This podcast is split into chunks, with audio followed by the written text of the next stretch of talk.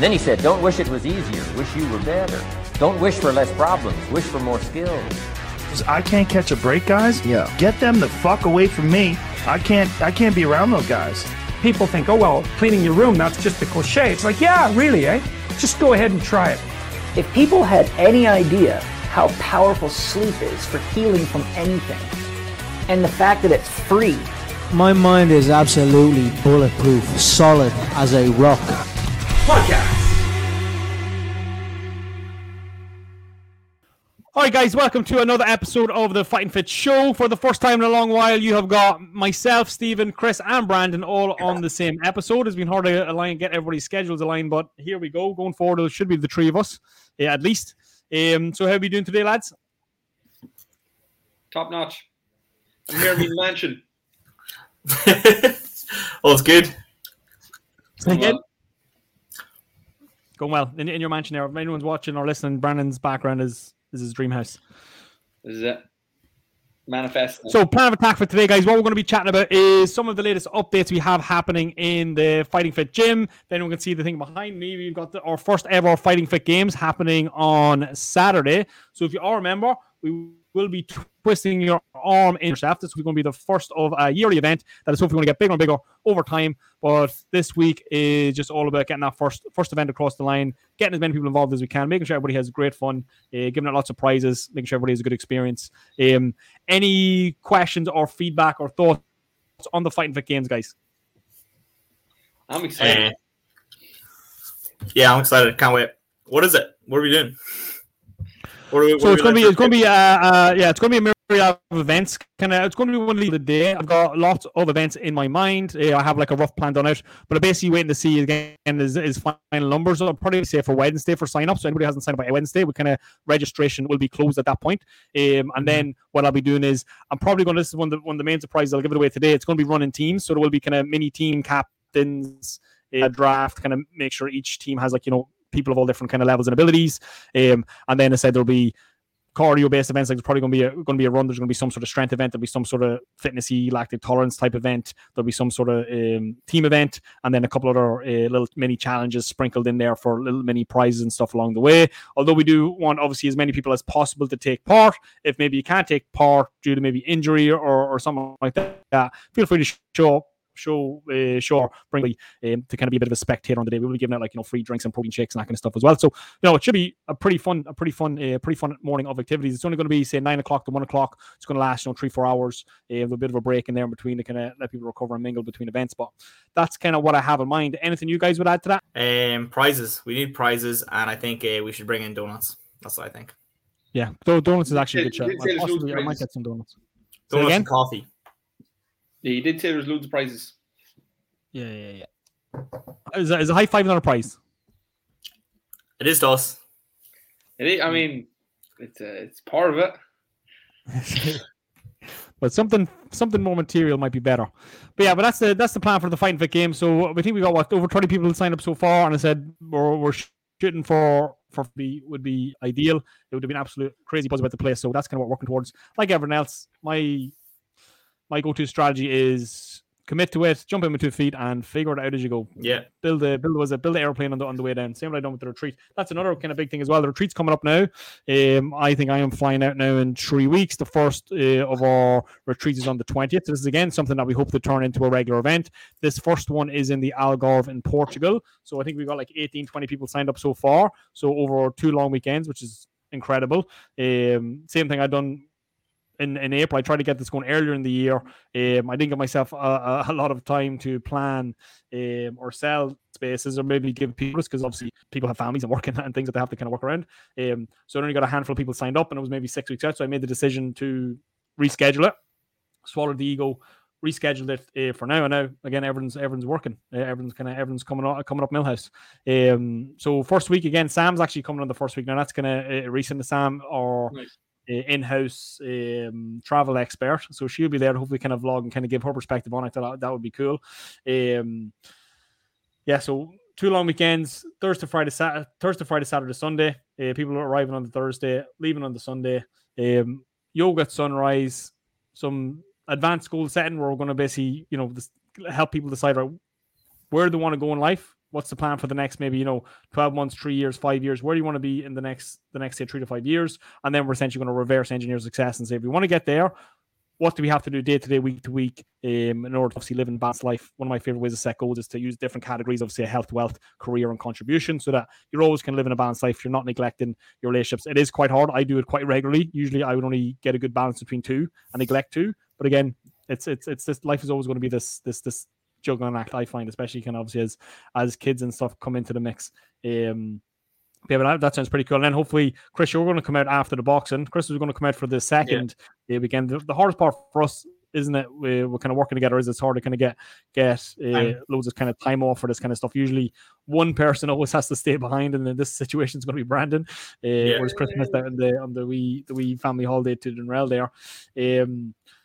But yeah, Chris is going to be coming out on the 30th after the boxing. I think that's another actually cool thing we could talk about. Chris, how you're feeling for the championships coming up in a couple of weeks. But that's why Chris couldn't. Chris, I was supposed to get Sam out for the first weekend, Chris out for the second weekend. So we had an extra pair of hands, another FF member to kind of come out and experience it, take part in the good vibes. But you're going to come out on the 30th when it's all over, because we still have a couple of days after to kind of celebrate and hopefully I'll be Irish champion at that point. Yes. So that could be a good opportunity to segue. Tell anyone who doesn't know what the plan is for this year, what yourself in boxing. So the goal is to enter the Irish 75 kilos and win it. Right now, I am cutting. I built my way up to 80 kilos this year. I was actually like 82 at my heaviest, through like strength training and eating. And now I am in the process of cutting. So I'm basically using OMAD. I'm trying to have steak and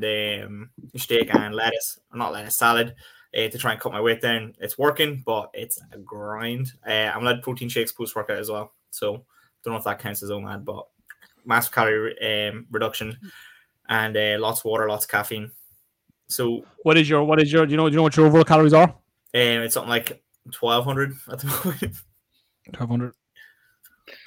High performance athlete, everybody. 1,200 calories. That's 1,200 calories. I would say I am getting lighter. I am getting leaner, and it's not like I don't feel like a massive lack of energy. Like today, I thought I'd have a massive reduction in strength. Since I hit a 210 deadlift there about a month ago, and now I'm sitting at like 78 kilos, and I hit 205 this morning, so I'm lighter.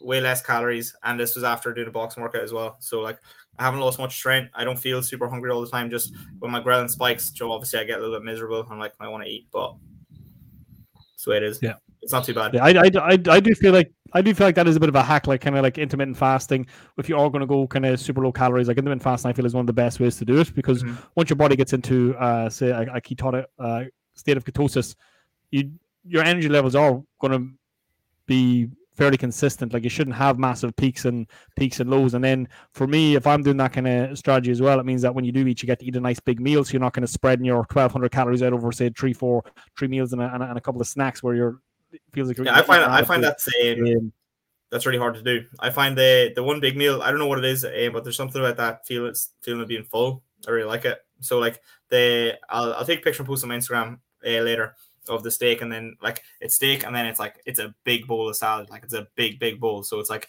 but it works out only like 30 or 40 calories. It's something stupid, like it's ridiculously light on calories and then balsamic vinegar. So it's steak and leaves, and I'm good to go. It's really cool. Nice. I find I'm stuffed after it. Yeah, no, I said I must admit, I might actually could be a topic for a future podcast, but it's kind of been come back in my consciousness over the last couple of months, like kind of just fasting and stuff in general, as more so as a health and longevity tool. Like I feel like nobody really could dispute the fact that fasting is actually healthy, because obviously there's a lot of talk right now about supply chains and all this kind of stuff happening with the farmers, and I'm not sure how kind of aware people are of all that stuff, but it is pretty serious, to be honest. They're talking about famines and everything in the next couple of years, or not even in the next 6 months even, or less. I think there's 350 million people, according to the World Bank, put into a state of food insecurity, meaning that that their next meal is not necessarily reliable, which is quite dangerous. But I was thinking, if that happened to the Western world, and say people were forced to fast, say for several days at a time, I was thinking, apart from obviously the for want of a better word, say the weak and feeble, most people, like most people would actually come out of it healthier. Most people, if they didn't eat for a couple of days, would actually be healthier, contrary to popular belief. Mike and I, honestly, like the filter I put everything through is like everything popular is wrong. I think it was like Oscar Wilde or somebody said, I can't remember. Yeah, but everything popular is wrong. So it's there's kind of like a default state. Like if you told somebody you're fasting, like the automatic reaction is, oh my God, that can't be good for you. You know, I can't even do that. Then that's like, okay, then I kind of put up my laptop and I start doing a bit of research, and I'm like, okay, yeah, no, obviously, because it's the popular opinion, it's probably wrong. And that's maybe I'm just obviously a little bit of a... There is also school thought, though, that like just even calorie restriction, just like reducing your calories, not even restrict, like reduction. If you're just calories, like it's good for you. Most people overconsume, especially in today's society. We just... Yeah. But that is 100% legitimate. I can't quote the study, but it's when you study like what was it, like Omaha in Japan, and I think it's somewhere in Italy, somewhere in the Mediterranean. These people were like, they have like a massively high portion of centurions, like people who live to 100 or more.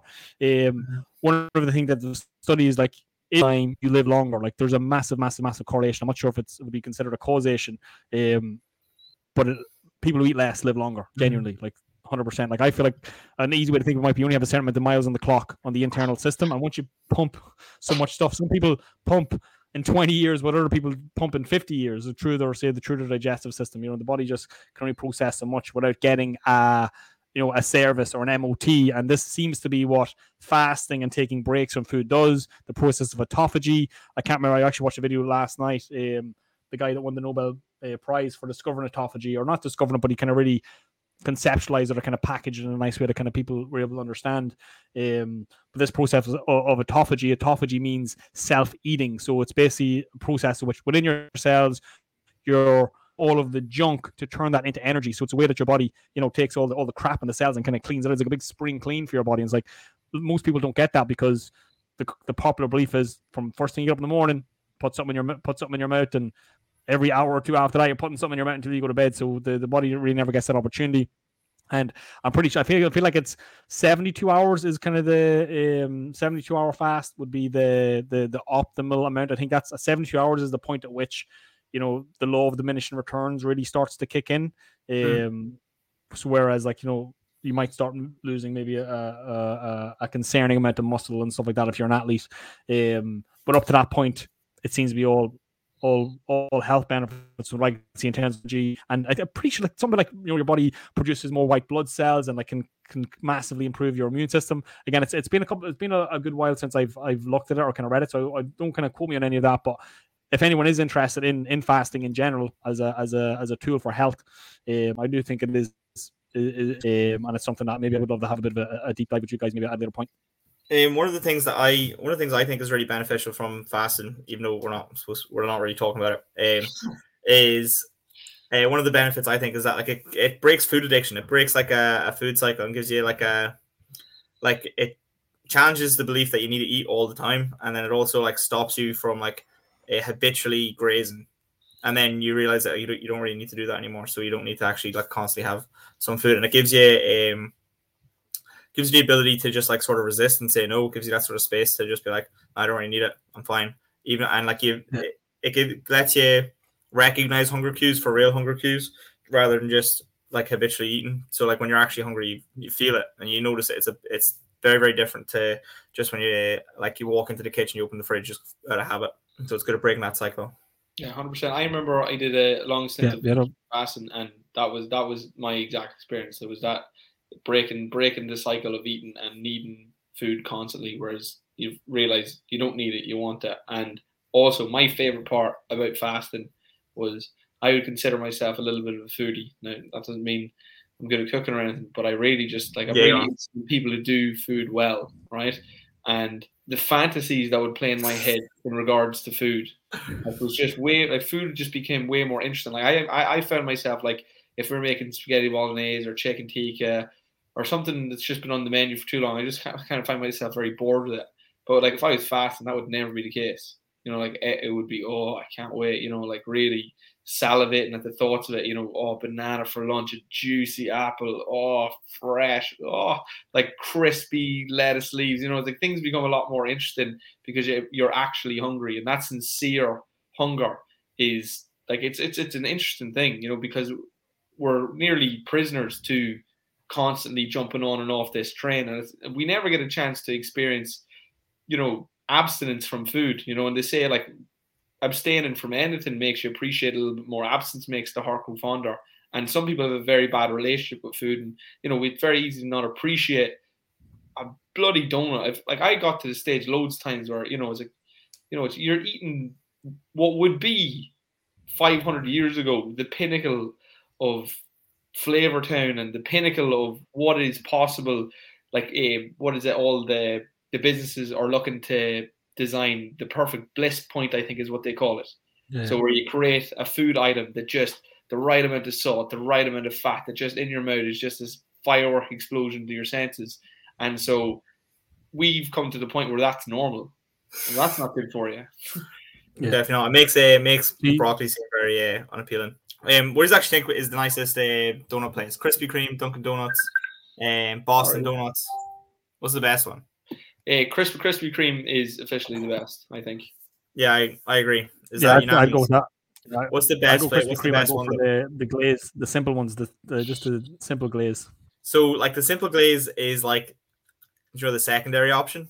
No, you think so? Yeah, it isn't. It isn't. I used to be kind of extravagant. I buy a big box of all these kind of flavored ones, but I feel like there's just too much going on. There's too much happening.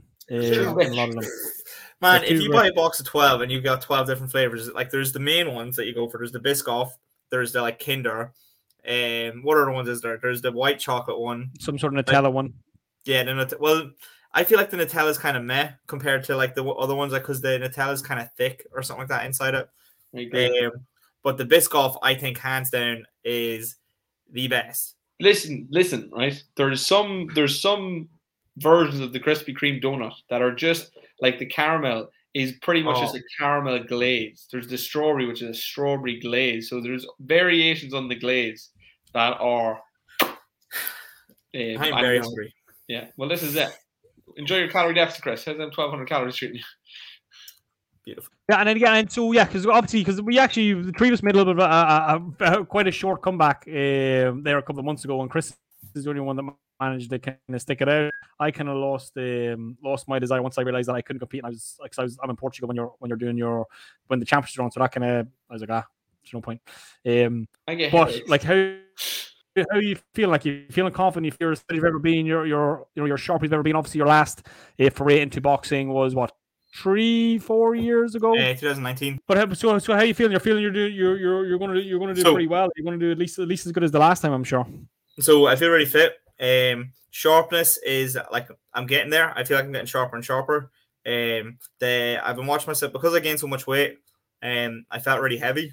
As I'm losing the weight, I'm starting to feel lighter and lighter. Like, there's a big difference between 82 kilos and 78 kilos. Like, a big fucking difference.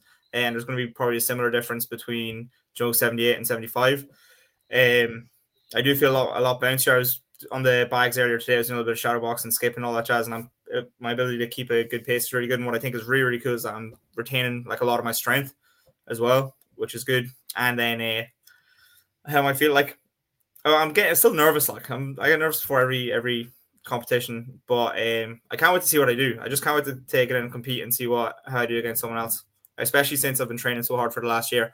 The big thing that I'm looking forward to is just going in and just being like I don't think there's going to be anyone as strong as me, which is like a really, really good match. Like, there's no one going to push me around. There's no one going to I'm not sure if anyone knows, but like, boxers tend to be really, really skinny and really, really light and really, really wiry.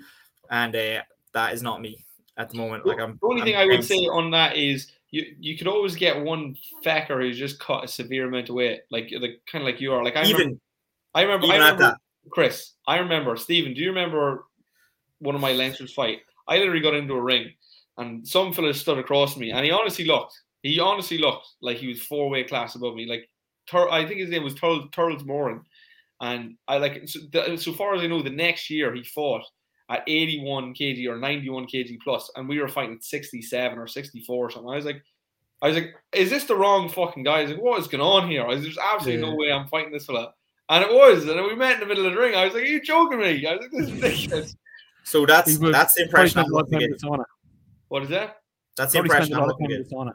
Sorry, Chris. Yeah, exactly. Spend too long in the sauna, but yeah, 100%, Chris, exactly. So that would be fantastic if that gets to you. I mean, because I would say I was maybe a better boxer than him, but he wore me down just by sheer physicality. Yeah, it's that's the thing. Like I don't know if there's any other boxers in the championships that are going to be deadlifting 210 kilos. I don't think so, especially at 75. Yeah, because when you look at it objectively, you know, like your numbers are well above average. You're in the advanced to elite category in all of your strength and fitness metrics as far as I know. I don't know if any other boxer in the country is going to have as detailed and as a consistent powerlifting and strength conditioning program done and behind them as you do. Yeah, which is really cool. But the main thing is applying. I wish I was going to be here so I could actually see the fights live. Then the next question is obviously the main thing is like, how are you up to scratch with the actual skill itself? Yeah, so I did 12 rounds with Jerry there the other morning, and as I was doing the pads with him, like it was really cool because I got to see, like, I started off so clunky, but I could feel like old motor patterns just sort of switching on. So it would be like a little bit clunky. It'd be like, oh, I remember that. And then I put my own little sort of thing into it, and then, like, as the rounds went on and on and on, I got more and more and more comfortable, and the sharpness started coming back. So I have another couple of weeks of basic pad work, and it'll just all be, instead of being this slog sort of work, it's all about power, explosiveness, building everything up, and then literally the week before the fight, it'll all be like just skill, just fucking getting everything nice and sharp. So I'm excited. Like, the cool thing about it is that when I train it like that, there I can just go for days. I can just keep going, which is really, really cool. My athleticism is probably going to carry me through. I hope. That's another thing I'm not sure if you're aware of with intermittent fasting. There's a legend, I remember Dr. Rhonda Patrick talking about it, like a noticeable endurance pump. Mm-hmm. But drop in power. Could be, possibly. That's one of the things that I noticed when I was fasting the last time. That's the trade-off. Because I did a 5-day fast, and I remember we were doing, it was like the 4th day or the 3rd day or something like that there, and we were doing high-intensity intervals. but remember, that's long-term fasting. This is intermittent fasting. All right. Yeah, well, that's what I'm saying. So hopefully there shouldn't be too much loss in power from just intermittent fasting. Well, once I weigh in, like, it's not going to be fasting anymore, Joe. So I'll probably have to weigh in twice. You'll make weight a couple of days before the deadline anyway. But so hopefully I won't need to cut too much, or not cut too much, like be too restricted going into the ring, because but cutting for anyone who doesn't know is a big part of it. I said, like, you can give yourself a significant advantage by cutting weight and being a bigger athlete in a lower category. It does definitely give an advantage. I can't wait to see how it all turns out to quarter fights. So we can tell hopefully Brandon at least gets to go to a few of them. Saying trying to manage work obviously is going to be harder, but we'll do what we can. Exciting times ahead. We'll see if we can get. How do you guys think I'm going to do? I think you're gonna win. I feel like I just won. I feel like you're gonna win. Bar, you know, that there's some fucking golden kid coming up, you know, that might just have been top of the circuit now for 5-10 years and just maybe a little bit more match fit than you are. I think that's the only thing that'll beat you. I feel like you will be the best athlete in the category, be able to beat everybody, unless there's somebody else like Dustin there, like somebody who's, you know, been competing on the international stage at a high level for a couple of years, that might just, you know, point you or something like that. But I feel like you will definitely be the best athlete in the category. You've got a lot more training on your belt than said the last time you entered at this weight class. You got to the final, and with on what, a couple of weeks training, you know, now you've got a good training camp under your belt. A couple of weeks training, and I was stepping up weight class. I was like 73 weighing in every day. Yeah, yeah, and I was being full. Yeah. And now you're different. Now you're just a different athlete altogether. And again, because you've been doing the boxing program for so long, I feel like your mind is still sharp in terms of kind of tactical and technical awareness. So, you know, it's interesting. But that's the cool thing about boxing, though. You know, anything can happen. But, you know, I wouldn't be betting against you anyway.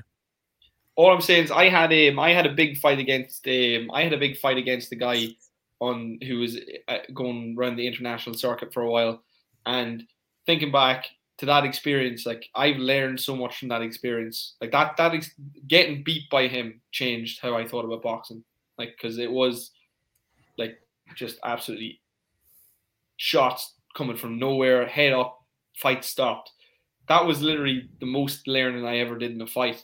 And I would say if I fought him now again, the improvement that there would have been just from having that fight significant. And I feel like the fact that you have the Gabriel Dawson fight behind you is like, now you understand and you've trained with that and you understand that and tuck that into your drills. And I feel like even if you came up against someone like him again, I feel like now you'd have a significant jump up on that. Like, I really have a fucking very high hopes for you this tournament. And again, I think that if you are beat, I think it's going to be a very tight fight, and he's going to have to work his fucking hole off for it.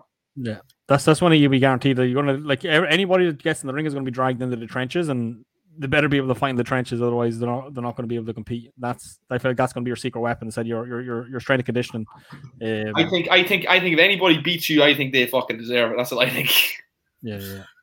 So, exciting times ahead. And then what else do we have to talk about then, guys? We still got this. So obviously we plugged the Find Fit Games, plugged the retreat. We plugged Chris's boxing. Is there anything else that's happening? Obviously we've done deadlifts today. We've got a lot of new PBs. Yeah. With our deadlifts. Let me have a look. I'm going to pull up the wee summary grid here. Any major comments? I know Matt's got a new PB today. I was at the session. Well, the way, just so anyone who's not doing, who doesn't go to Fighting Fit won't already know what's going on. But for the last 4 weeks. This is week number 5. We've been training our deadlift at least once a week. Going from the week 1 was going 5 reps. Week 2 was going 4. Week 3 was going 3. Or week 3 was going 3. Week 4 is going 2. And then this week 5 test and going for the big 1RMs. For anyone who's on the lower levels, don't be going for 1RMs. They'll be going for 8 RMs and 5 RMs. But as you start building into the higher levels, like, it's all going for that one big one. RM is rep max. So yeah. 1RM, 5RM, 8RM is rep max. I know that seems self-explanatory, but somebody today asked me what a PB was, and I was like, all right, okay, maybe we should explain that a little bit more.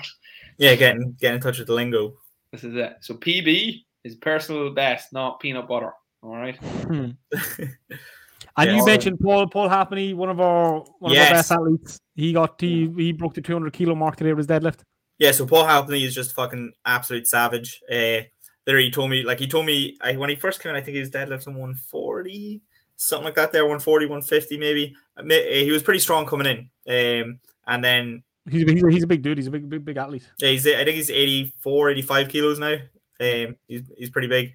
And he's just an absolute savage. Anything you tell him to do, he just does it as hard as he bloody can. Like, he's tough. Mentally tough, physically tough. Or even if you tell him not to do it that hard, he'll do it that hard anyway. Yeah, no. But he's one of those people where you're like, I don't think he can do it. And he's like, we'll see. He's like, I'll show you. Yeah. Not even we'll see. It's watch this. Yeah.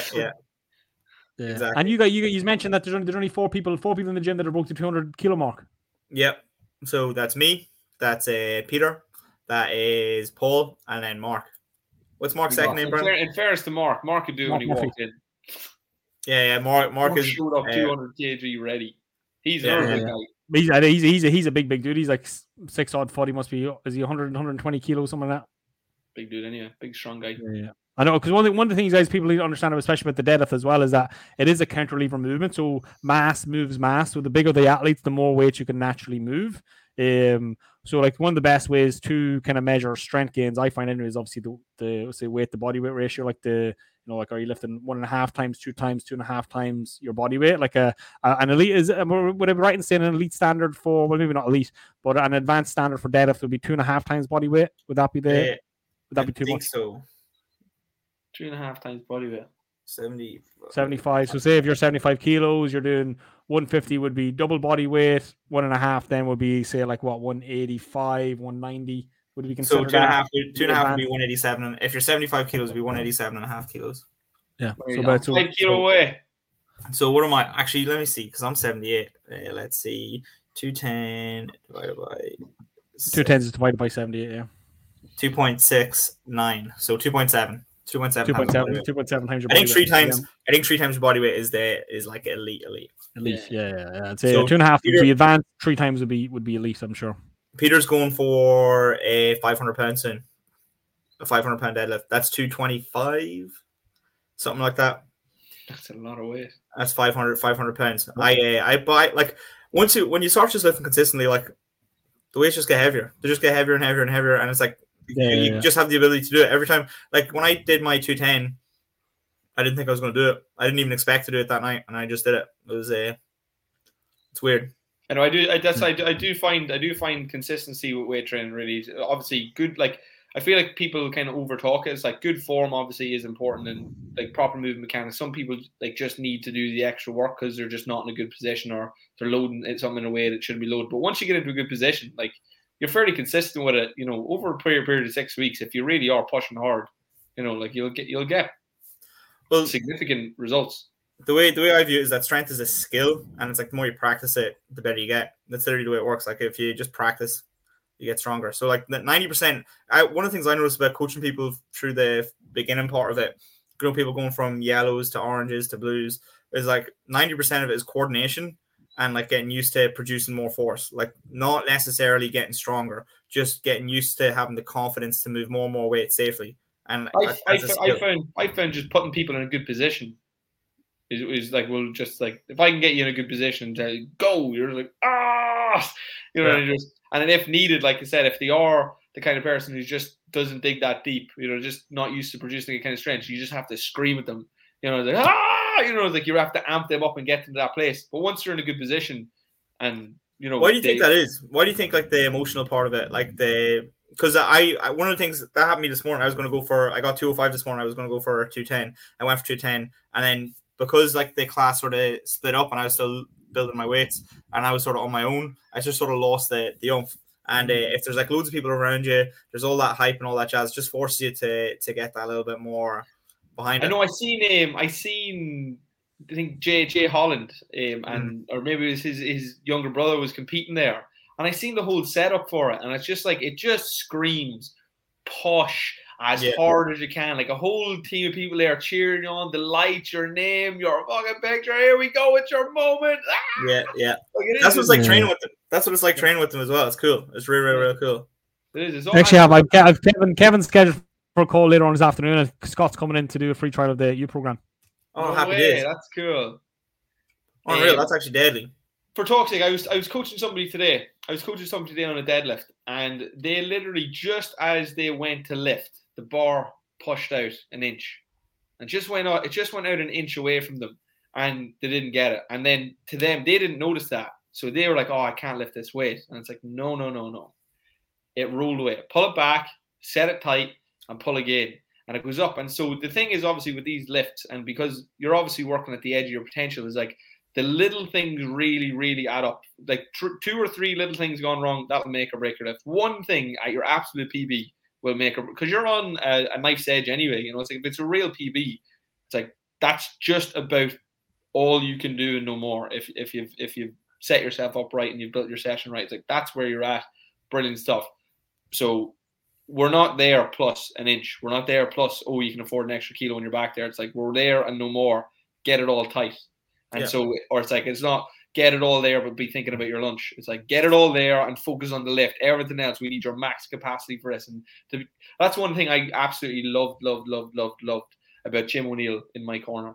Is like, he would, and it's something I found I became quite good at doing with the white collar. Like, I could just amp these people up to where it's like, we're going or we're dying. You know, it's like, and to be able to get people in that headspace is so important for physical fitness. And obviously, maybe it's hard to be there every day, but it's so important for digging deep and pulling it out of you. Absolutely. Because it's all about really breaking limiting beliefs, isn't it? Like what people are actually capable of, you know, how far people can actually push.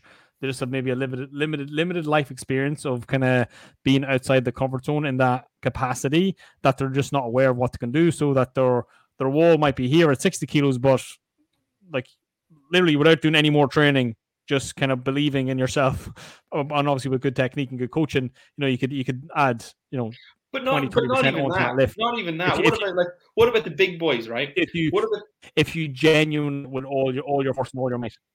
But that's what about the big boys, right? Who take shitloads of caffeine and sniffing sauce because they know I can't even with the music, I can't get myself there. Like, we just need. And sometimes, like, to get that little bit more, you just need something else. And sometimes, like Chris said, it's the audience. You know, sometimes it's, you know, maybe it is fucking smelling salts. You know, maybe it is that song. But it's like sometimes we, even when with all the will in the world, you can't get there. That's why, like, for me, like, I really want to be as fit as I possibly can and to be successful long term in my fitness journey and really make a sustainable, impressive progress over the course of the year. And I can still show up to the gym and just feel like, oh, And so I was like, I know I put David Goggins in my ears and it kind of gets me that state, but it's like sometimes just getting there yourself is just ridiculously hard. So, you know, getting an understanding for what gets you to that place, I think, is so important as well, because it's not just as easy as want it more. You know, sometimes you can't just will it. Like, I'm sure with all the will in the world, Chris, for 210, you wanted that atmosphere to be there, but it just wasn't there. So it's just like, it doesn't seem like it's in your control sometimes, I feel. Well, one of the things as well that happens is like, when you have that thing around you and you push, it's like if something, like one of the things that happened, like I went to pull, the bar went, and then like took all the slack out of the bar was bending, trying to pull it, and then my hips shot up. And when my hips shot up, I was like, oh, back comes in here, careful, no, definitely not going to do this, because you don't want to put anything at risk, and you have that doubt and all that jazz as well, and fatigue and all that jazz. Like when you're doing strength training, you're after lifting, your nervous system can get shot. Like it can just, like it takes all of the will in the world. It's like a battery or like a capacitor, you know, it fires and it like needs time to build back up. But sometimes again, like I found myself, like even like if I went, let's say 50, 60, 70 on cleans or snatches or something, and then I go for my PB and I miss it, it's like, oh fuck. Like I couldn't even just straight away, like I didn't even get the lift. I couldn't even go back and do the last lift that I did, because I am just, mentally I'm just burnt out now. Yeah. That's what one of the things about your nervous system getting tired is that like it feels like frustration. It feels like, oh, or like just like, oh. That's what it feels like. Yeah, 100%. That's what it feels like. That's why one of the things I feel is one of the massive benefits of group training, like training. As you said, like I feel like the audience is important. I feel like, well, I perform better with an audience, like versus kind of doing yourself. When you're doing yourself, I feel like when I'm training by myself, I feel like I take exceptionally long breaks. You know, I think I take long breaks between sets. That's why I love strength training. But one of the ways you can make someone start working harder is you just go, start working harder, and then like just start training harder. That's it. Yeah. Or me and Chris, when everybody had the horror monitors, me and Chris would play a wee game. We were coaching back in the old place. We were coaching together, and Chris would be like, "Brandon, watch this," and he'd walk over to some client and just stand beside them, and you'd just see their heart rate just climbing up, and then he'd like walk away and start going back there, and he'd walk beside somebody else, and their heart rate would just start climbing up. And it's just like there is studies done on that, you know, just the effect of the observer. Yeah, it's crazy. No, that was actually hilarious. That is something that I feel like I would go through a little bit of a renaissance mission and bring back the heart rate monitors. Yeah, I agree. Jim, I think it's cool. Obviously, with COVID and stuff, we kind of borrowing the monitors and stuff didn't really work. It wasn't an option.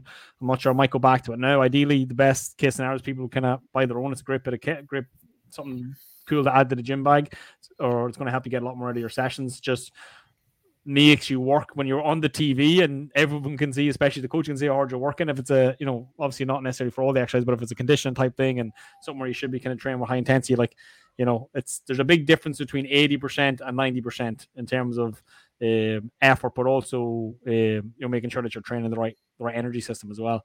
So yeah, I know. I think it's handy as well, like, especially new people get to know each other's names. I think there's also some other benefits to it as well. And also the big thing as well is like it's just another metric. Like it's just nice for like, especially for like a newbie. It's like, you know, doing skipping. You know, like skipping indefinitely or doing jumping jacks. It's like, oh no, I can take my focus on my heart rate, because fair enough. It is a little bit gimmicky, but I mean, like, it's a very effective gimmick. Like, it's fucking class. Who doesn't want to see that? Like, if you had said to me back in the day, do you want to see your heart rate in your training? I was like, obviously, get that up on the screen. It's so cool. Like, it is so cool to have your heart rate 100% available. Like, it's such a cool technology. It's unreal. Yeah. And again, they say there is a lot of good research that shows, like, you know, like training at the appropriate heart rate zone, like, is the most optimal or the most efficient way to train. Like, you know, like train at the appropriate intensity is important. And also, is heart rate the best way to measure appropriate intensity for all things? Like, it's not definitely the best way to measure appropriate intensity for strength training, but for kind of more conditioning type activities, high intensity interval training, that kind of stuff. Sometimes it can be a very, very useful. Sometimes it can even be a detriment in strength training, because you get people walking away and they're feeling disappointed. Yes. It's like, because I didn't burn a lot of calories. Yeah, that's one of my pet peeves. That's one of my, like, as a coach, I'm like, look, if you knew what I knew, you'd be really happy with that workout. I know, you don't have to be absolutely wrecked from a workout. Yeah. And not even another one is like, you don't necessarily have to be sweaty. You don't have to necessarily even be sweating that much, especially, again, if it's strength-focused. And strength training is one of the most important things when it comes to longevity, maintaining muscle mass and maintaining strength through life. There's a direct correlation between people who maintain strength and people who get sick. People who get strong It's very hard to kill strong people as a mantra for life. So try and stay strong for as long as you can. I think it was something as well. Something else. I think it was, can't remember. It was on a podcast. Something said like the top % of runners, like practically don't get sick at all. Like they don't die. They don't die young anyway. I think maybe the top 10% of runners, people that have a certain output when it comes to cardiovascular performance, rarely die young. So that's just something to be mindful of. Anything else you want to go on? Yeah, what about this for another renaissance? I was thinking about this the other day because I was doing a little bit of my own training. I was doing it with some PTs. Circuits. Obviously, I know we do circuits on Friday, but even just as some of the classes, structuring some of the workouts that we do now, same style, but just circuit style. I don't know. I just find like now that COVID's over, just that. I just love circuits. I just love it. They go, oh, we're all in this together. I don't know. I just love circuits now again. I'm feeling them. Yeah, 100%. I agree. If anyone's listening, let us know what is your favorite kind of workout. What do you like the most? What do you like the least? What would you like to see more of? What would you like to see less of? As I said, for us, kind of, especially Chris, obviously doing the program, it's obviously, first off, it's going to be hard to keep everybody happy because people kind of keep everyone happy. We're trying to make sure that, that the workouts are as effective as possible in terms of kind of keeping people strong and fit and also helping people with their body transformations. But as we say regularly, having fun is the most important part. If people aren't having fun, they're not going to stick out and, you're going to lose them. Our goal is to keep people over the long term. Yes, we can really kind of make long-term sustainable change. So if we do get feedback, we obviously will. I think it's way better for you to do 12 weeks rather than do 12 weeks of the most optimized strength program ever, just to do body weight work that you enjoy, for 12 years is obviously going to. So it's like, all right, you did 12 weeks. That's fantastic. You didn't enjoy it. All right. Okay. Well, that's not going to be that beneficial to you long term. Somebody just doing air squats every day for 12 years. It's obviously going to be a better Nick. So this is it. Sustainability is key. Nutrition and exercise. You have to enjoy it. Yeah, and this is why people quit. There's a lot of people out there that only train when they want to lose weight. And again, I've been guilty of this in the past, maybe not so much in the last couple of years. But only really training when you're thinking that it's kind of like, yeah, even if I'm getting fat, I'm still going to train. To kind of keep up training at least 3 days a week, no matter what. Whether my diet's good or not. Whereas that's the problem. It's always a double-edged sword for a lot of people. It's like when they're not training or when they're not dieting, those sorts of things. When they're not dieting, they're not training. If you at least trained when you weren't dieting, at least you could build muscle. At least you could get stronger. At least you could still get something out of you. Build your metabolism up. So when you're ready to nutrition. One that I've had this year is dieting when I'm not training. Like I haven't been able to really do much weight training, and I haven't been like. And I was somebody who only ever trained to get fit. So my fitness would come in big peaks and big valleys. Like I just wouldn't be fit for periods of time, and then I'd be, super fit, and then it was that on and off. And I nearly found that was worse. That was worse for me. And so it's like one thing I started. It's like I just like try and keep that nutrition strategy strong. Like, and again, it's not a void of sugar or snacks or anything like that, but it's just like. Protein's consistent. Like protein and fruits and vegetables are just constantly in my diet. And like I said, the body fat has fluctuated high, it's fluctuated low. But Brandon, remember you just not like vegetables. Yeah, I do. That's actually back to I was talking to somebody with this yesterday. Was the intermittent fasting really opened my eyes? Like I really put my onions on my first bit of food when I was fasting, salad on my first bit of food when I was fasting. Because if you actually, I was looking there recently enough through my stories of that OMAD. And it was all shit food. Like I would not post that now. I'm looking back. I'm ashamed at the shite that I was eating. Like it really was terrible. And now if I was doing it, I'd do it completely different. I must actually do it again just for the lols. But like now it would be so much more balanced because before, like I said, I really didn't like vegetables. And now I'll eat salad, I'll eat onions, I'll eat, plenty of fruits, lots of different varieties, smoothies, all that kind of stuff. Before, like my palate was just so sensitive. I was one of these people that eat like a boiled carrot and start gagging. Like it's really, really shitty stuff. But again, that's a testament. Anybody who thinks you can't like vegetables, the same thing as people who think they can't run or can't do deadlifts. It's like you just have to start at grassroots and build your way there. There's a cool strategy for trying to implement more vegetables, and it's like, what do you want? What are you willing to do, and what will you actually do? Want, willing, and will do. So, create a list, get a page, write down what do you want to do, what are you willing to do, and then what will you actually do? So, like all the vegetables that you want to be able to eat. And then all the ones that you actually want to eat, and then all the ones that you'll be actually willing to eat. And then you can give yourself a cop out, vegetables you'll never eat. So that's fine. Yeah, exactly. The ones that you, the ones that you won't eat as well. That's an important part. So like the ones you absolutely do not want to eat at all, like make sure you know what they are and like give yourself permission not to like them. I actually called one of the clients the other morning, and he was finding it real hard. He's like, oh, I just don't like vegetables. It turns out like he really likes carrots, he likes broccoli, he likes Brussels sprouts. It's just he didn't like any of the main ones, which was like I just thought was like I was like if you don't like them, you don't have to eat them. Like you don't like tomatoes. I hate tomatoes. Like I never eat tomatoes.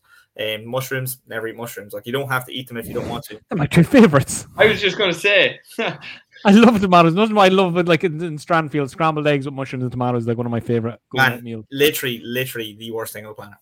Really? Yeah. Nobody's in a massive rush. There's just one more thing I want to share before we shoot off. Just in terms of kind of talking about Renaissance. I know I was kind of mentioning earlier on like two of the big kind of focuses. This week and next week is obviously one is going to be the Fighting Fit Games because it's our first ever Fighting Fit Games. Then we have the space to actually run an event like this. We're buzzing for it. We can't wait. So if you're a member, do get signed up ASAP. I said I will be closing registration on Wednesday so we can kind of just make the best plan possible with the knowing what kind of numbers we have so we can kind of split people up into teams and that kind of fun stuff. But the last one is one of the key things that we've kind of moved from away because we touched on the horror training was the weigh-ins and kind of the regularity of the weigh-ins and even the way the workouts are a little bit longer. It's a little bit harder for us to kind of catch people to do weigh-ins. But kind of obviously during COVID, we kind of moved towards more of a trust-based system, a self-reporting-based system. But one of the things we will be doing over the next little while, so this is kind of just one of the first of many warnings every week, the pressure will increase for compliance for people who have weight loss goals to get them weigh-ins done very regularly. And it also correlates what I've said earlier on about, everything popular is wrong. And that brings you on to the thing where it's like, people say like weighing yourself is not good or not healthy. Like we shouldn't be weighing ourselves regularly. But remember, it's not the scales. It's the story we have about what the scales means that is the problem, because research actually shows people who weigh in regularly lose more weight and keep the weight off longer. So I've just pulled up, for anyone who's listening and not watching, I've just pulled up an article here from WebMD, which is one of the best sources on the internet for this type of stuff, which kind of basically compiles all the data and all the studies. And basically, there was a 2-year university study that found that tracking results of daily weight checks on a chart help people lose weight and keep it off. People who lost weight with this approach in the first year maintained that weight loss throughout the second year, the researcher said. That result is significant because previous studies have shown that about 40% of weight loss is regained within a year and nearly 100% is regained within 5 years. Whereas with this approach, most people kept the weight off during that second year. This approach, again, forces you to be aware of the connection between eating and your weight.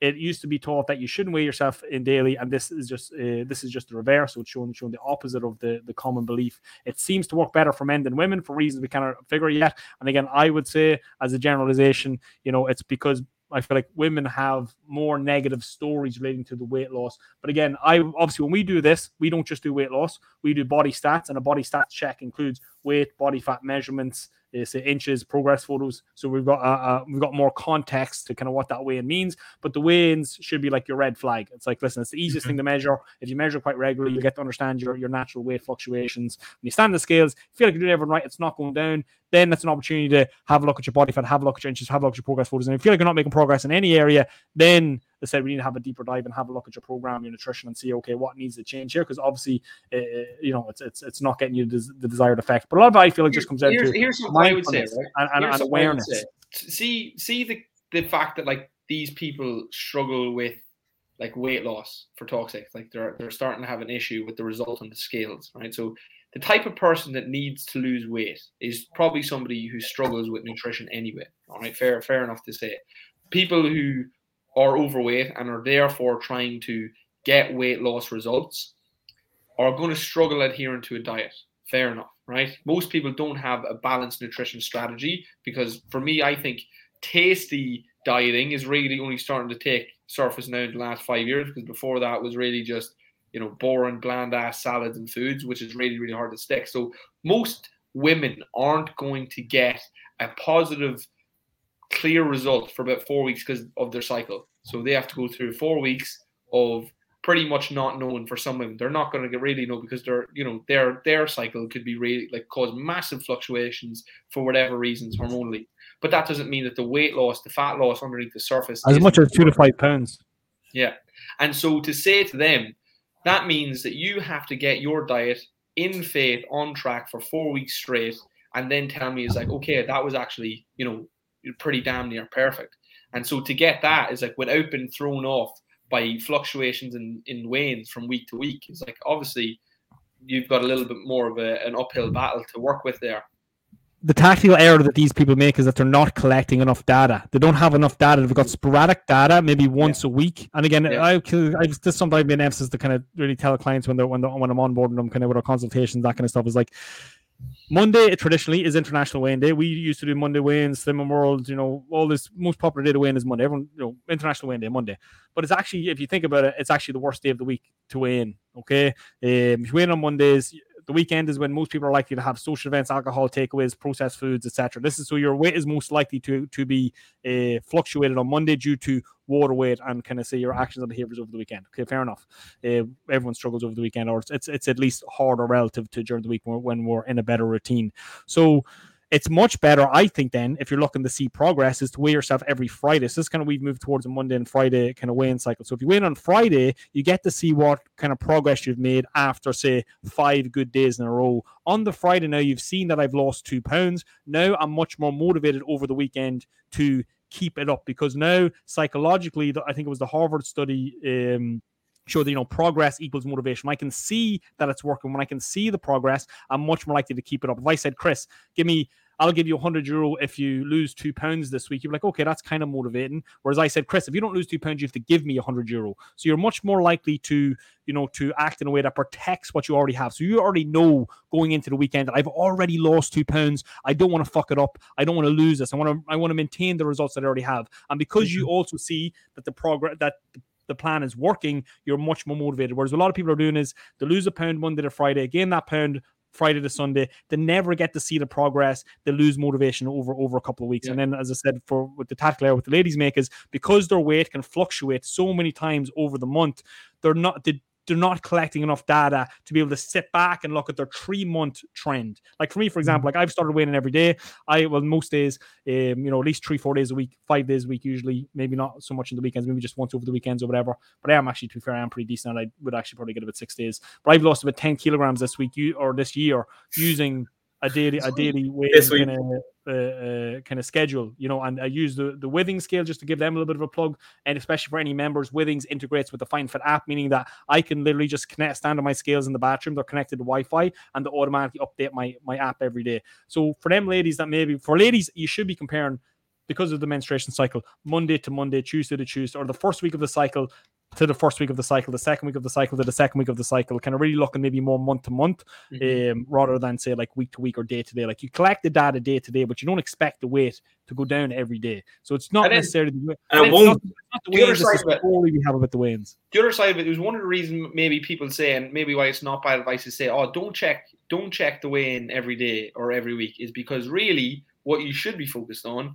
is the process. Absolutely nailing the process, because really, like I said, weighing in every day is not going to serve you any well if you're actually not doing the work. So the big thing is like, don't weigh in, but put your heart and soul into the work, and I mean that with your genuine best effort. No bullshit, no deviations, no snacks, no. And if there is snacks, that they're factored in snacks. But it's well planned out, methodical strategy, and you implement it with your heart and soul. We know it's going to work. This is a numbers game. We offer results guaranteed, your money back, for that very reason, because this isn't like, oh, I hope it works for you, fingers crossed. This is like, when you do this, we know it's going to work.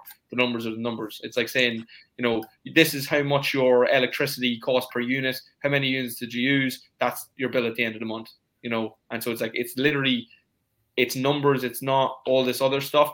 And so if you can really nail in the process, fair enough, you weigh in every week, you're going to notice a big jump. But the problem is when your engagement with the process relies on a positive result, we start running into a bit of trouble.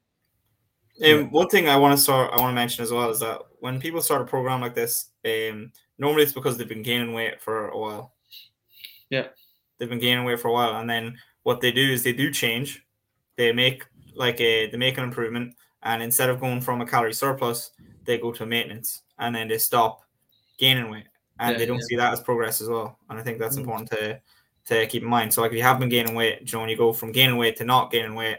Yeah. That's a big plus. That's a big fucking plus. We're not going backwards anymore. You're actually this year you would have been up 6 kilo. You're actually same weight, so you're actually up 6. You're actually bonus 6 years. So you technically are making progress. Yeah, you're fitter.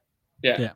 Yeah, and you've built a better routine with exercise, you're drinking more water, your sleep might be better. Again, there is a lot of stuff outside of the weight loss that isn't. But again, at the end of the day, I kind of feel like our job as coaches is to meet people where they're at. The most important thing for most people is to lose weight and lose weight quickly because it's creating a lot of pain in their life. So, you know, for in terms of like, you know, the 80-20 principle, like what are the core actions and behaviors you can focus on? People who weigh in more regularly lose more weight and keep the weight off longer because they're much more mindful, they're much more aware, they're much more conscious of how their actions and behavior day to day are affecting the number that they care about the most. It's not the thing I care about the most. It's the thing that you care about the most. So I'm saying, like, look, we got to check this regularly. If this is how you're going to assess the program and assess your results and assess your experience, well, then let's make sure that we're looking at this and we're looking at it regularly because like nutrition, obviously, you know, can be as complex as you make it. But at the end of the day, if you ask yourself before you ate every meal and you ask yourself before you made any nutrition basis, if you just ask yourself, is this going to move me closer or further away from my goal? Intuitively, you're going to get it right 99% of the time. We all know, like, you know, we know what's happening, we know what's unhealthy, we know when the portion is too big, we know when the portion is too small, we know if it's, you know, we can tell. But getting that feedback quickly, rather than, like, you know, what happened over COVID was people didn't weigh themselves in for 2 years, and I've talked to over 100 people that, you know, gained, you know, 1 to 3 stone just from checking out and not being aware of the kind of the ostrich approach or the head in the sand approach. It doesn't work for most people, and that's just the reality. But that's what we've seen. Not only is that what the study suggests, that's what we've seen day to day working with clients. People who weigh themselves. Often people who do this stuff regularly are our best clients and are the people who get the best results. Like, it doesn't happen. Somebody does the 9-day program, weighs themselves at the start, forgets every week, but weighs themselves at the end. They're like, oh my God, I lost 2 stone. Never happened. Never once. Probably will never happen. And why did people gain weight during COVID? Because, you know, it's like that's the biggest issues for most people is just that we use food or alcohol to soothe and for boredom. And that just increased dramatically over COVID. It's like, it's not the people... You know, it's not necessarily that everybody had the hardest time in the world during COVID, even though some people did. It's literally just the fact is like, well, when you're bored, what do you do? And again, not what do you do, everybody, you know, because not everybody does it. Some people thrived under these circumstances. Some people didn't. And that's not a judgment call. It's just what happened. And so it's like, right, well, what do you do when you're bored? Well, if you've gained a lot of weight, it's a good chance to eat and drink. And maybe both. And then again, if you really did struggle during COVID and you're locked down, you know, what do you do when you're isolated? It's like maybe you eat and you drink, and that's kind of the problem. And an awful lot of the kind of research that I've been doing lately and books that I've been listening to, it doesn't necessarily even matter so much. And we kind of touched on this a little bit with, you know, Maslow's hierarchy of needs. You know, when our needs aren't met and as a person, you know, we're struggling either emotionally or physically or for whatever reason, you know, we're not our best selves. We can't perform as our best selves until we meet those needs. And some people are traumatized from a very young age. And I know I've been talking to Chris a little bit about this, about, you know, people who generally, like, who are these overweight people, these people with like self-esteem issues, maybe that let themselves get very, you know, they let their standard for themselves slip and are struggling and battling with it, and they want it to be better, but they feel helpless. And so these people are generally traumatized and have, you know, some issues that need resolved. And generally speaking, that's what the issue is. And it's not actually the food, it's actually this underlying issue. And we can keep saying nutrition.